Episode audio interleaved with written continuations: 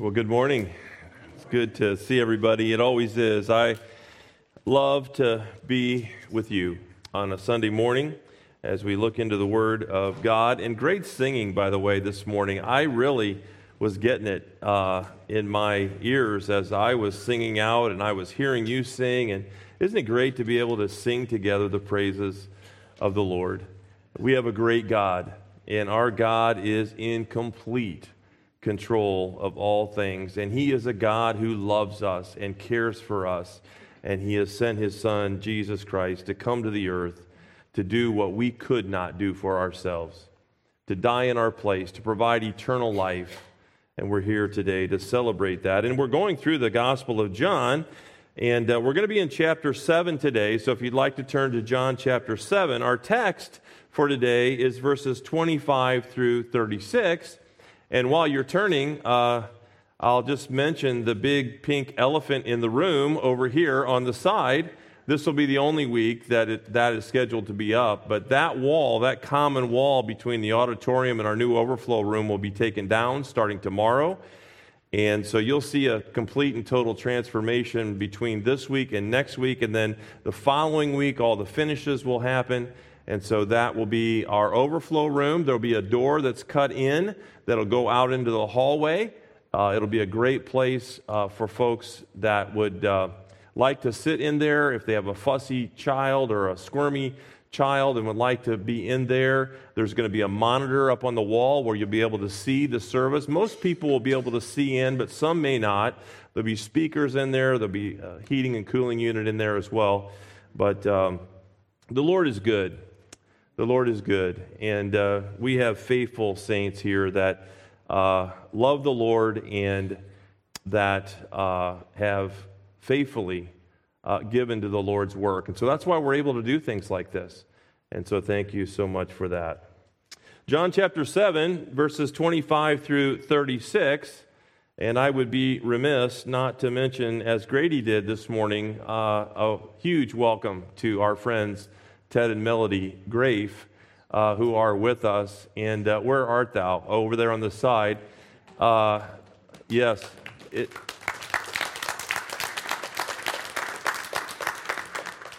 Uh, we have been on the journey with you. We have prayed for you faithfully every time we have met over the course of the last year. Every time we have gotten together, we have prayed for you. And this is a, an answer to prayer. And we are so thankful to see you guys this morning. Ted was actually the first person that I ever spoke to uh, before we moved out here to Pennsylvania. And so you can blame him for that. Uh, but he's very dear to me and very special to me, both he and Melody. And so, welcome. It's so good to see you guys.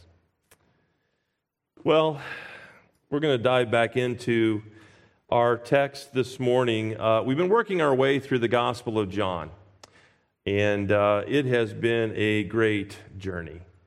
And so we want to continue on. And really, this is a continuation of a story that began back in the early part of chapter 7 and will continue on. And really, it's, it's more of a ongoing scenario. And Jesus is in the temple and we are learning more and more and more as he reveals himself to the people. Well, it's very interesting, at least to me, to read about the life and the beliefs of Theodore Roosevelt, who, with the assassination of President William McKinley, became the youngest president in the nation's history at the age of 42. Uh, he only served for 194 days as vice president before assuming the presidency. He served from 1901 to 1909. He was said to have brought a new excitement and a new power to the office of the presidency. But it's this quote from him that has always stuck with me from the first time that I heard it. Teddy Roosevelt once said, Nothing in the world is worth having or worth doing unless it means effort, pain, or difficulty. I have never in my life envied a human being who led an easy life. I have envied a great many people who led difficult lives and led them well. My father told me something very similar when I was entering adulthood. My dad said to me, Anything of any value will have a steep cost. Life is not easy, and it was never intended to be easy. And so don't spend your time and energy and efforts trying to make your life easy and comfortable. Instead, just be faithful, following the Lord and obeying Him, and then just take the other stuff as it comes. And that's good advice. Of course, Teddy Roosevelt's one of the four former presidents on Mount Rushmore. He's considered one of the greatest presidents in the history of our country. And many believe that he's regarded that way because he knew that life was tough, that tough decisions and a resolute spirit came with the office. And as we relate a statement like this to our lives as Christians, we find some definite parallels. Jesus said to his disciples, If anyone wants to come after me, he must he must deny himself, take up his cross, and follow me. For whoever desires to save his life will lose it, and whoever loses his life for my sake will find it. You know, Jesus often spoke of the difficulties and the persecution that would come with those who follow him. He, he would regularly say that there will be opposition, there will be a hatred from the world as he becomes the Lord of our lives. The Apostle Paul also often spoke of the rigors of the Christian life and that it was never intended to be easy. In fact, the apostle Paul said in 2 Corinthians 12:10, "Therefore I am well content with weaknesses, with insults, with distresses, with persecutions, with difficulties for Christ's sake. For when I am weak, then I am strong."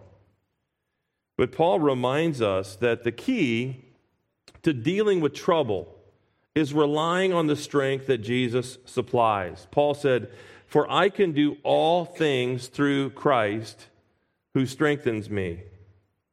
You see, for the Christian, we are we're empowered by Christ. We're empowered by the Holy Spirit to live up and above our circumstances because our lives are no longer about us, for we have been bought with a price. You see, Jesus came to the earth to give those who would believe in him abundant life. Now, we're not there yet in the text, but in John chapter 10 and verse 10, Jesus will say this The thief comes only to steal and kill and destroy. And Jesus said, I came that they may have life and that they may have it abundantly. And so, what does he mean by that? Well, a thief steals because he's selfish, he wants what someone else has.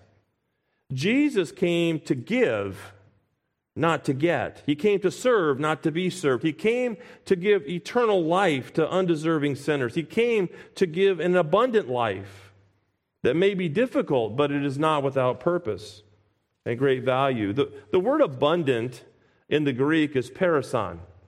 And it means this exceedingly beyond measure, a quantity so abundant as to be considerably more than what one would expect or anticipate. And so, in short, Jesus promises us a life far better than we could ever imagine. But the abundant life that Jesus offers has nothing to do with material blessings. Sorry, prosperity preachers. That's not what Jesus has promised. Listen to what the Apostle Paul said to the church at Corinth. He said, No eye has seen, no ear has heard, no mind has conceived what God has prepared for those who love him. Paul also told the church at Ephesus in Ephesians 3:20 and 21, now to him who is able to do far more abundantly beyond all that we ask or think according to the power that works within us, to, to him be the glory in the church and in Christ Jesus to all generations forever and ever. And so the Lord doesn't promise us abundance of material goods, but he promises us an abundant life. Not a comfortable life surrounded by people who think like us or even like us. That is not what we signed up for, and that's not what he offers. Jesus offers an abundant life, blessings that are unimaginable and incalculable. The truth is that Jesus is the only face on the Mount Rushmore of life and we are to dedicate our lives to Him. And many faithful disciples did that. But as we come to our passage for this morning here in John chapter 7, verses 25 through 36, we find that the masses would eventually turn on Jesus and ultimately move to put him to his death. So let's pick up the story here in verse 25 of chapter 7. So some of the people of Jerusalem were saying, Is this not the man whom they are seeking to kill? Look, he's speaking publicly, and they're saying nothing to him. The rulers do not really know that this is the Christ, do they? However, we know that where this man is from, but whenever the Christ may come, no one knows where he is from. And then Jesus cried out in the temple, teaching and saying, You both know me and know where I am from, and I have not come to myself, but he who sent me is true, whom you do not know.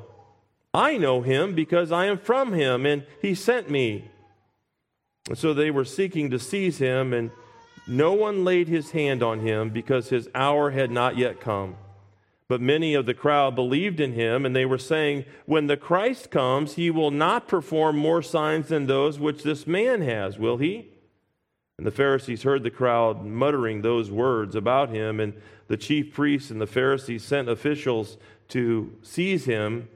And therefore Jesus said, For a little while longer I am with you, and then I go to him who sent me. You will seek me, and you will not find me, and where I am, you cannot come. The Jews then said to one another, Where, where does this man intend to go that we will not find him? He is not intending to go to the dispersion among the Greeks and teach the Greeks, is he? What is this statement that he said, You will seek me and will not find me, and where I am, you cannot come? Well, as we work our way through this today, let me give you three actions or reactions related to Jesus. Okay? Three actions or reactions related to the Jesus. And, and the first one is this the pluckiness of Jesus. The pluckiness of Jesus. I came across this word pluckiness recently. I really liked it. Never heard it before. But it means courage, boldness, and bravery. And that certainly applies to Jesus, right? Look again at verse 25. Verse 25 So some of the people of Jerusalem were saying, Is this not the man whom they are seeking to kill? Look, he's speaking publicly, and they're saying nothing to him. The rulers do not really know that this is the Christ, do they? However, we know where this man is from, but whenever the Christ may come, no one knows where he is from. Then Jesus cried out in the temple teaching and saying, You both know me and know where I am from, and I have not come of myself, but he who sent me is true, whom you do not know. I know him because I am from him, and he sent me. So, first, here in verses 25 through 27, we see plucky action. Plucky action. Jesus was always bold when he spoke. He was meek in spirit, but he was bold in speech. And he spoke with unparalleled authority, and the people and the authorities were shocked by this, especially coming from a man who had never been formally educated. He had not gone to any of the rabbinical schools. Uh, he was a man that was born in Bethlehem from the city of Nazareth, a small, insignificant town. It's interesting here that after entering Jerusalem during the middle of the Feast of Booths, Jesus goes right to the temple the most sacred visible venue in Judaism, and he begins to teach the people. And they're amazed at the, the grasp that he has on the scriptures, but they're unsure about his claims. And so the people were asking questions among themselves, questions like, Isn't this the guy that the authorities are seeking to kill? Here he is speaking publicly, so why aren't the authorities doing anything? Well, the word publicly here can also be translated boldly or confidently or plucky. So Jesus is basically six months away from the cross. I, I, want us to grasp the timeline that we are witnessing here as we go through the Gospel of John. We know this because of the mention of the feasts. The Feast of Booths, or the Feast of Tabernacles, is celebrated every year in October. It would be the following April, around the time of the Feast of the Passover, that Jesus would be arrested and crucified.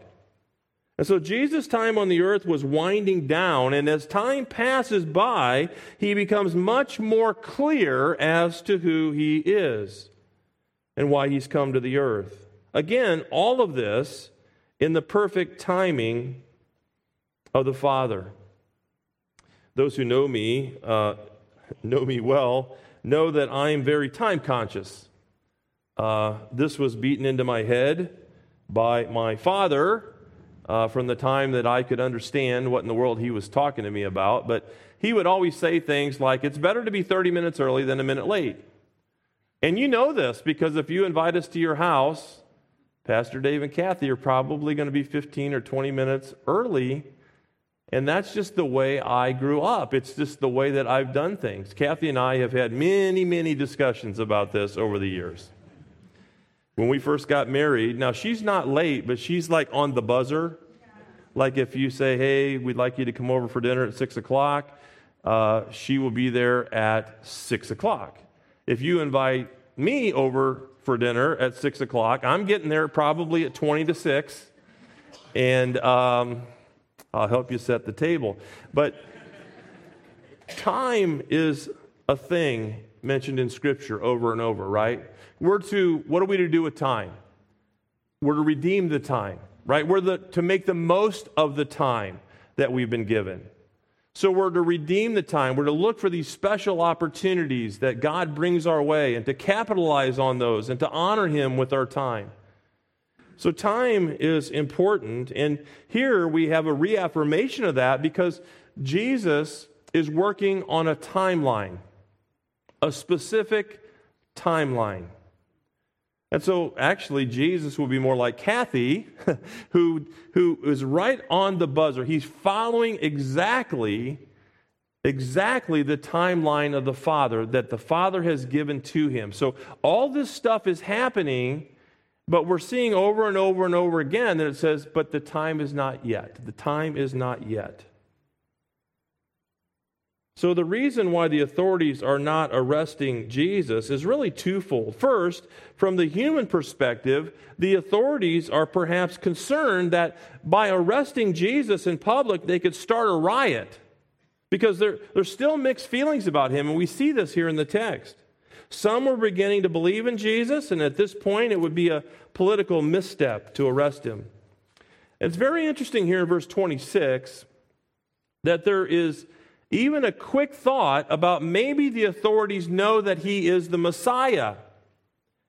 But that's quickly dismissed because the people reiterate that they know where Jesus is from. He's from Nazareth. We know where he's from, we know his parents. By the way, as I was working through this this past week, I just had a thought. I wondered how many people were on the face of the earth during the time that Jesus was on the earth. You ever wondered about this or thought about this? So I began to do some research, and I, I found that there are two big numbers, and, and, there's a big disparity between the numbers, but there were somewhere between 150 million people and 300 million people that were on the earth during Jesus' day.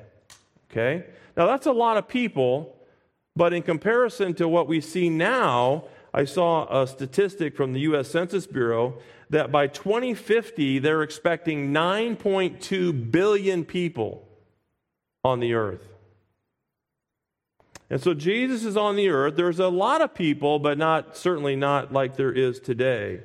But one of the reasons why most of the people dismissed the idea that Jesus could be the Messiah was because there was this long held belief that the Messiah would just magically appear and rescue Israel.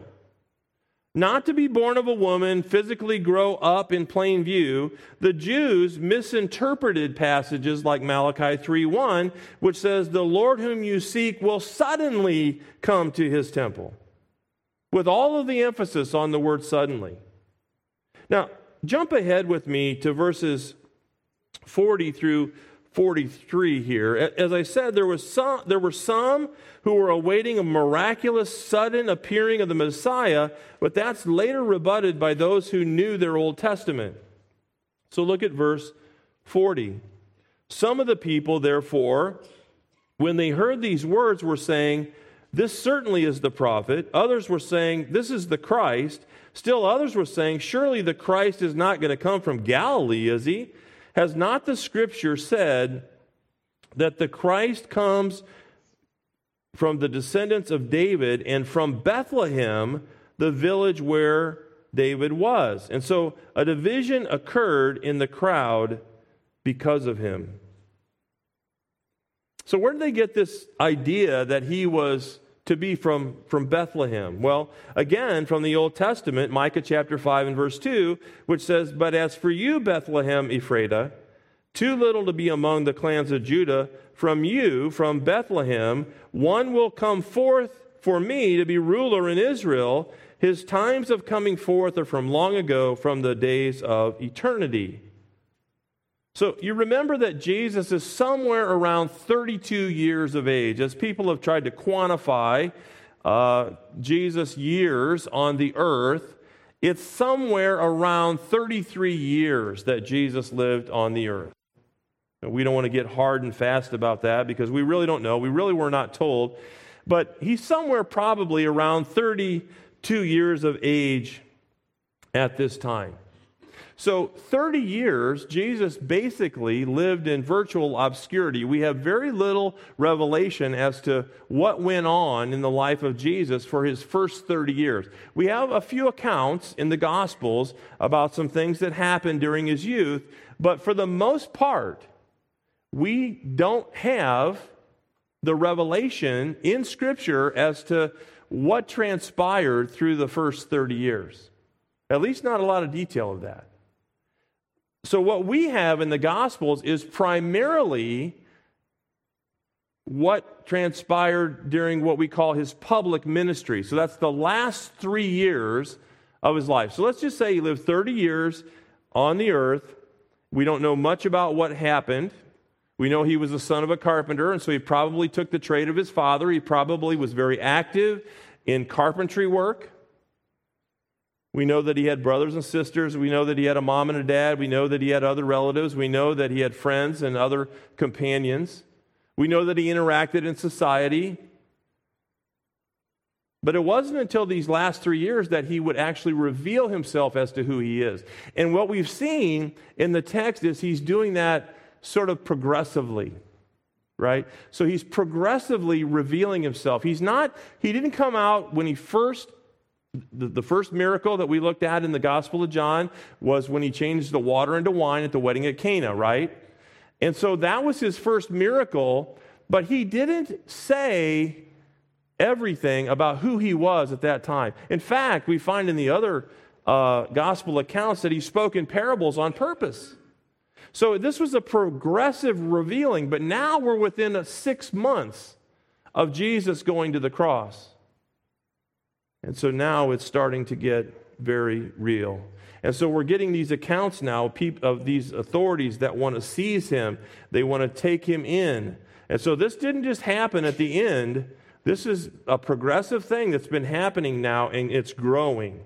And so now there's more and more talk about He's a blasphemer. He's a liar. He's a deceiver. He's saying he came from the glories of heaven. How can that be? We know he came from Nazareth. We know that Mary and Joseph is his mom and dad. How can all of this be? He didn't fit the description of what many were expecting from the Messiah.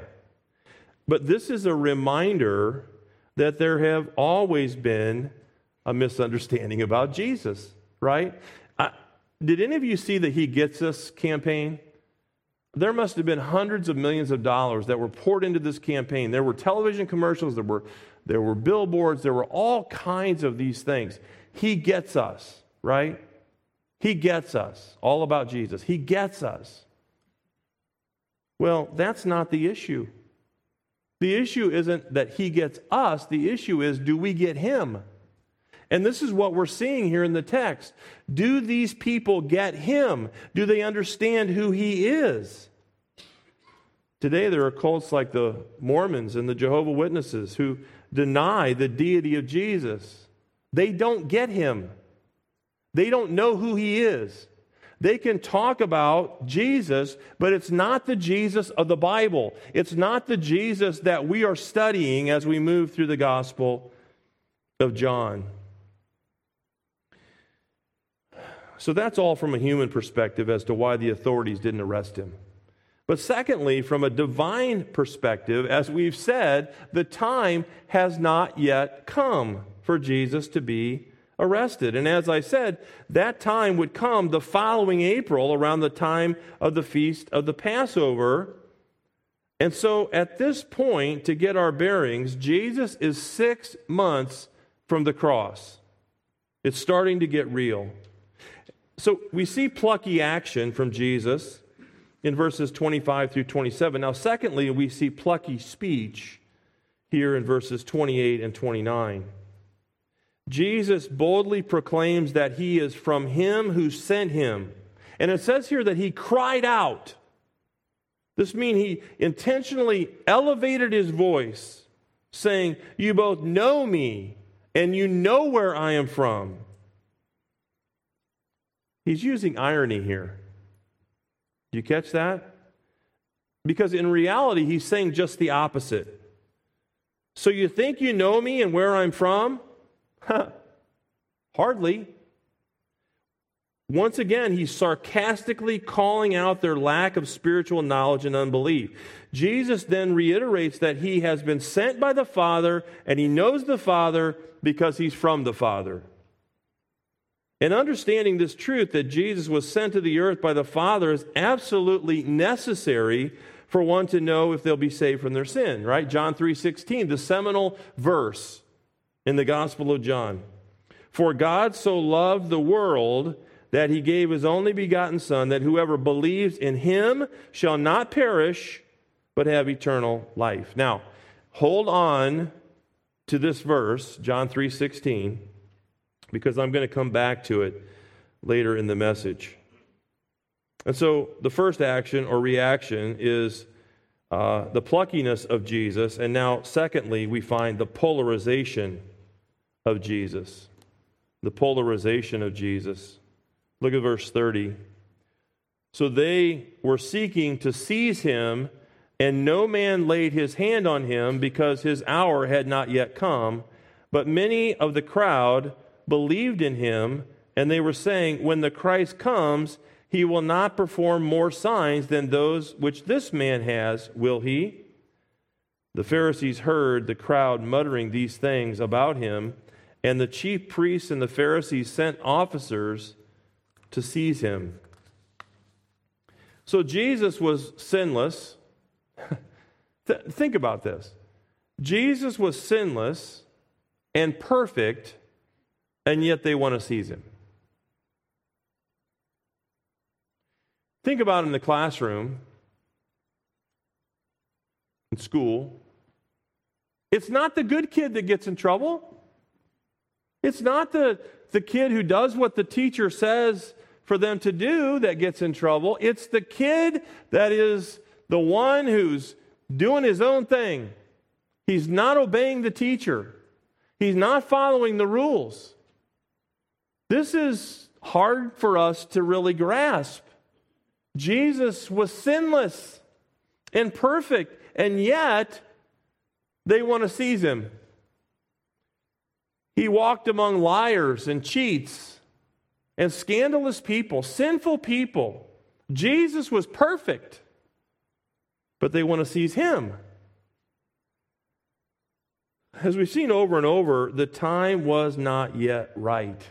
Again, there's a human aspect of this and a divine aspect. From a human standpoint, perhaps they didn't attempt to seize him because there were so many surrounding him and there were so many supportive of him. And there was a growing number of people who were believing in him, verse 31. But from a divine standpoint, it wasn't time.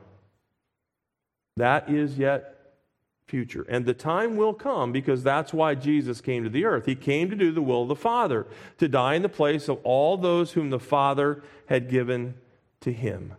So he goes to the cross eventually to redeem all of those people. And it is an amazing sacrifice. When it says here, when the Christ comes, he will not perform more signs than those which this man has, will he? So, what those who believed in Jesus meant by this is Jesus is obviously the Messiah.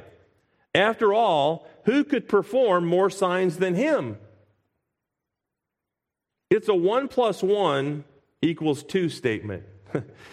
uh, Jesus says that he's been sent by the Father and has shown himself by his works, so he must be the Messiah. Of course, this incensed the authorities, and they sent their de facto police officers to arrest him. And this brings us then to the third action here, or the third reaction, and it is the proclamation of Jesus. First, the pluckiness of Jesus. Second, the polarization of Jesus. Now, third, and finally, the proclamation of Jesus. Verse 33 Therefore, Jesus said, For a little while longer I am with you, and then I go to him who sent me. You will seek me and will not find me, and where I am, you cannot come. The Jews then said to one another, Where does this man intend to go that we will not find him? He's not intending to go to the dispersion among the Greeks and teach the Greeks, is he? What is this statement that he said, You will seek me and will not find me, and where I am, you cannot go? This is serious stuff. Jesus tells these people that the time is now to seek me, to seek after him, to come to him. Because at some point, what does he say? At some point, it's going to be too late. So come to me now. At some point, they will not be able to go where he is going, he says, meaning heaven. Instead, what does he say? They will all die in their sins. He says this very explicitly in John chapter 8 and verse 21. He says, These words he spoke in the treasury as he taught in the temple, and no one seized him because his hour had not yet come. How many times have we seen that phrase? Then he said again to them, I go away, and you will seek me, and you will die in your sin, because where I am going, you cannot come. Why? Because only those who believe in Jesus Christ will experience the glories of heaven.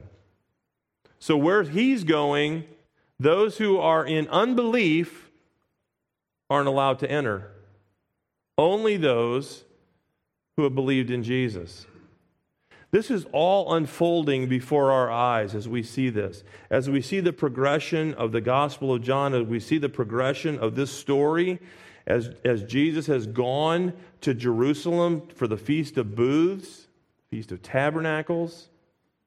Remember, he went discreetly. He wasn't going to go with guns ablazing. He wasn't going to go with a megaphone to announce who he is. He went discreetly. He went secretly. But as he got there, he decided that he would go to the temple. It's right in the middle of the Feast of Booths, and so there were a lot of preoccupation with different ones. But he goes to the, to the temple and he begins to teach. And he's slowly but surely revealing himself in power. But they can't go where he's going. They'll die in their sins because they have not believed in him. And in the same way, those today who refuse to believe in and follow after Jesus will also die in their sins. It's heartbreaking. It's heartbreaking. You go to a ball game and there's 30, 40,000 people at the ball game. I look around and I don't know if you think like this, but I do. I, I look around and I go, most of these people are going to die in their sins. Most of the people that are in this stadium because the, the way is narrow, right? The gate is really narrow to eternal life. But there's this massive opening for the masses of people who will die in their sins. I have a heart of compassion for people. I try to do as much evangelism as I possibly can. I work hard at this, but as I was thinking about it this week, I'm not working hard enough. I'm not working hard enough. There's an urgency, folks, for us in sharing the gospel. Eternal life is at stake. And so these people began to talk among themselves and they ask, Where does he intend to go that we will not find him? What's he going to do? Turn his attention to the Gentiles? the Gentiles that he refers to here, probably non ethnic Jews who had converted to Judaism. All this is very telling. And it reminds us of what Isaiah the prophet said in Isaiah 55 and verse 6 Seek the Lord while he may be found, call upon him while he is near. You know, I was thinking about there's an expiration date.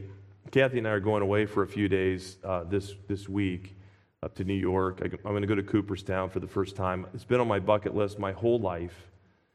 Lived 60 years here to finally get to go to Cooperstown. I'm really excited about it. We're going to see some friends, stay with some friends, going to make our way up to Niagara Falls. Uh, just going to spend some time together up in New York. So we're going through the refrigerator, and I said to Kathy, I said, you know, some of this stuff's going to spoil over the next five or six days. We're not going to be here to eat it.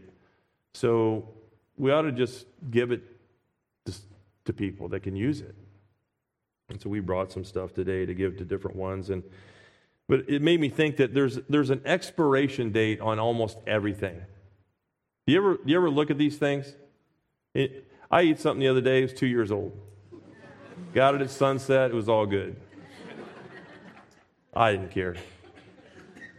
I figured the worst thing that could happen is I get a little stomach problem for half a day. But there's an expiration date on just about everything. I get emails constantly with all kinds of things 30% off if you use it by this date, coupons in the mail. Usually, I don't know about you, but usually by the time I get around to using them, I look at the card and it was expired yesterday. I'm like, oh, and I really needed a new pair of jeans. Ah, oh, I really needed a shirt. There's an expiration date on just about everything. And Jesus reiterates here that there is an expiration date on Jesus' offer to turn to him. The Apostle Paul wrote to the church at Corinth and told them the very same thing. He said in 2 Corinthians 6 2, Behold, now is the acceptable time. Behold, now is the day of salvation.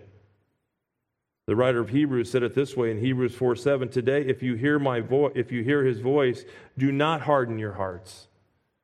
Today is the day of salvation. There's always been a clarion call for sinners to repent of their sin and turn to faith in Jesus Christ. Now, let me remind you that the gospel accounts of the life of Jesus were placed in the New Testament, but all of what we've been considering in the Gospel of John took place in the Old Testament economy. You understand that? It was all during the age of the law. The church age didn't begin until after Jesus went to the cross died in the place of sinners, was resurrected on the third day, appeared on the earth in a glorified body for 40 days. It wasn't until after his ascension up into heaven from the Mount of Olives, and those of you who are going on the Israel trip in November will stand in the very place that Jesus ascended up into heaven and will descend when he comes to set up his throne. It's remarkable. But it wasn't until after his ascension up into heaven and the giving of the Holy Spirit at the Feast of Pentecost. And by the way, why we know dates is because of the feast. And I, I shared that with you earlier, right? So the Passover is in October. The celebration of the Passover is in October. And then in, I'm sorry, in April, uh, the Feast of Booths was in October. But what we have here is the Feast of Pentecost. That's when the church is inaugurated. And that means it was 50 days after the Passover. So that allows for the time of Jesus to go to the cross, die in the place of sinners, be in a grave for three days, to be resurrected to spend 40 more days on the earth. And then there's the inauguration of the church. Because what did Jesus say when he left, when he was going to leave? Before he ascends up into heaven, what does he say? I will leave with you the helper, the paracletus, the Holy Spirit of God, and he will serve in my stead. He will permanently indwell all who believe in me. It's a remarkable gift that the Lord has given to us. And this is where, why there's so much emphasis on following Jesus as Lord and Master in the Gospels, because he had not yet gone to the cross.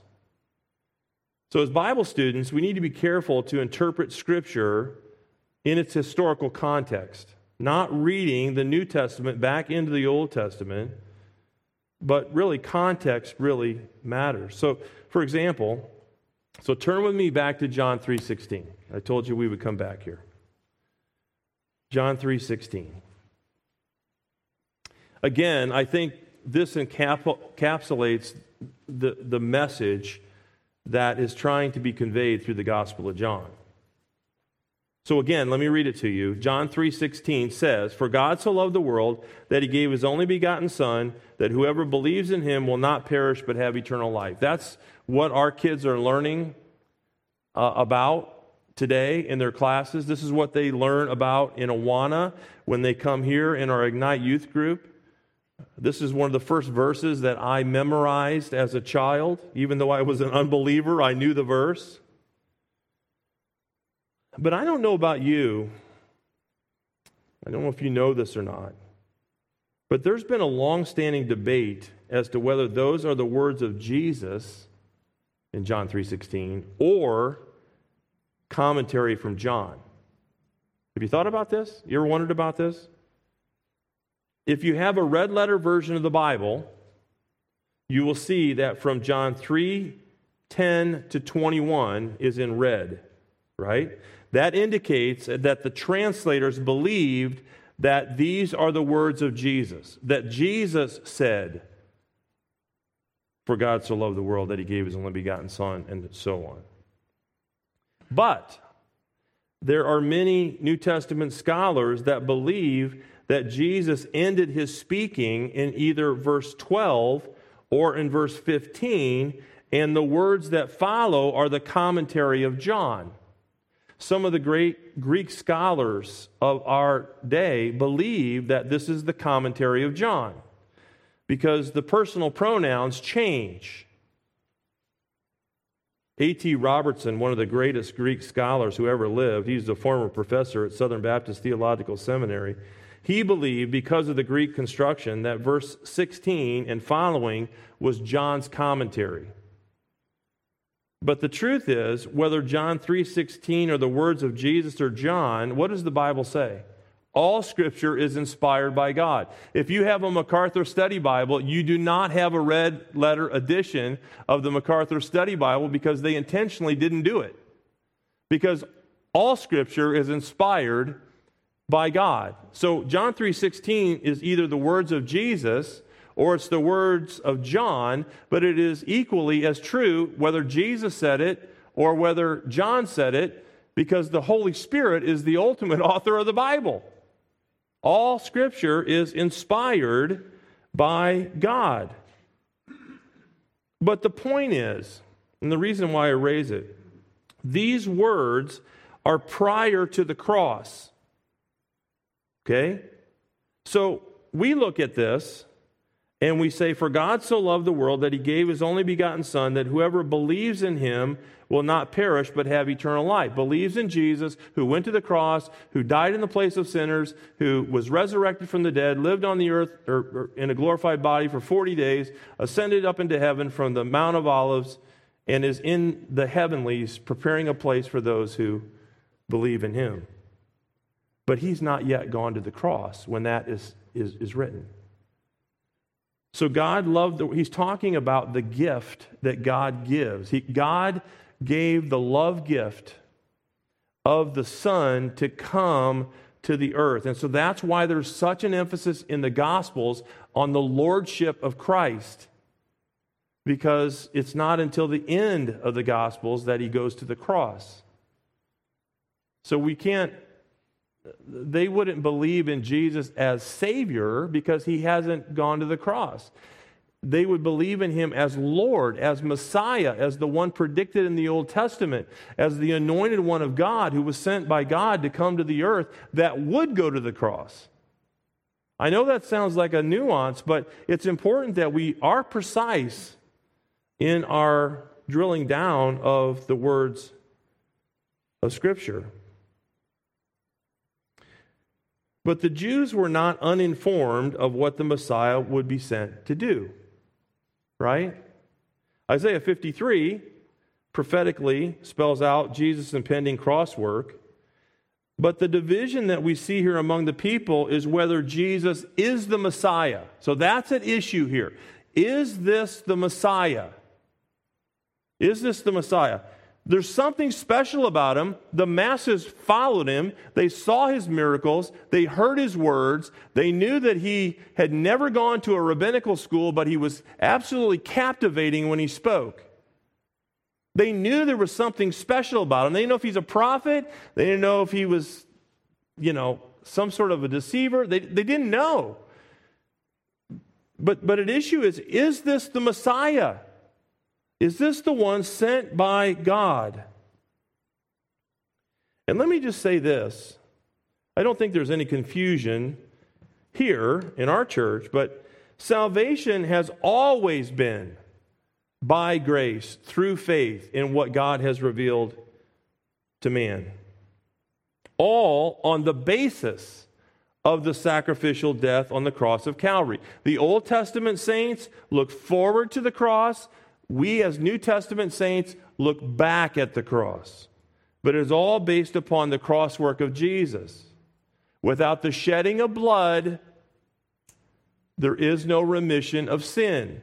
It's all on the basis of the cross work of Jesus. No one was ever saved by keeping the law. In fact, as we said earlier, the purpose of the law was to show that man was a sinner. He couldn't keep it. That was the purpose of the law to show that we need Christ. No one could keep the law perfectly. All have sinned and fall short of the glory of God. There's none righteous, not even one.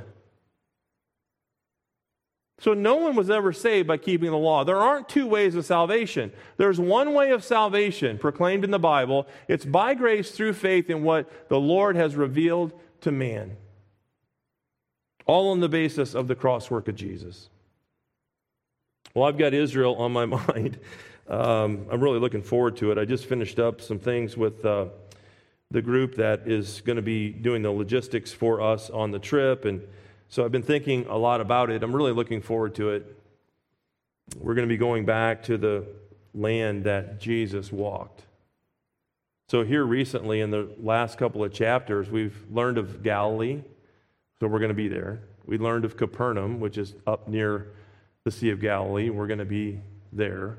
We're going to be in the same spot that Jesus eventually ascends up into heaven on the Mount of Olives that stares directly across at the Temple Mount area where there's an Islamic mosque that sits today, right where the temple once stood, where Jesus was teaching. It's going to be a great time of recalling all that we've learned in the Gospel of John. We're going to see almost perfectly maintained altars that are there that we can go and look at and, and to see. Where we can visualize that this is where the priest would stand and he would receive the animals and he would slaughter them on the altar to temporarily cover the sins of man.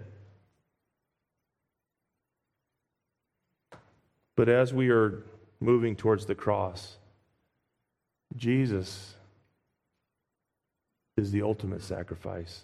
He's the once for all sacrifice. It's a reminder that these things that took place at the altars and in the temple courtyard and all the different places that we have considered, it was all a lead up to the once for all sacrifice of Jesus.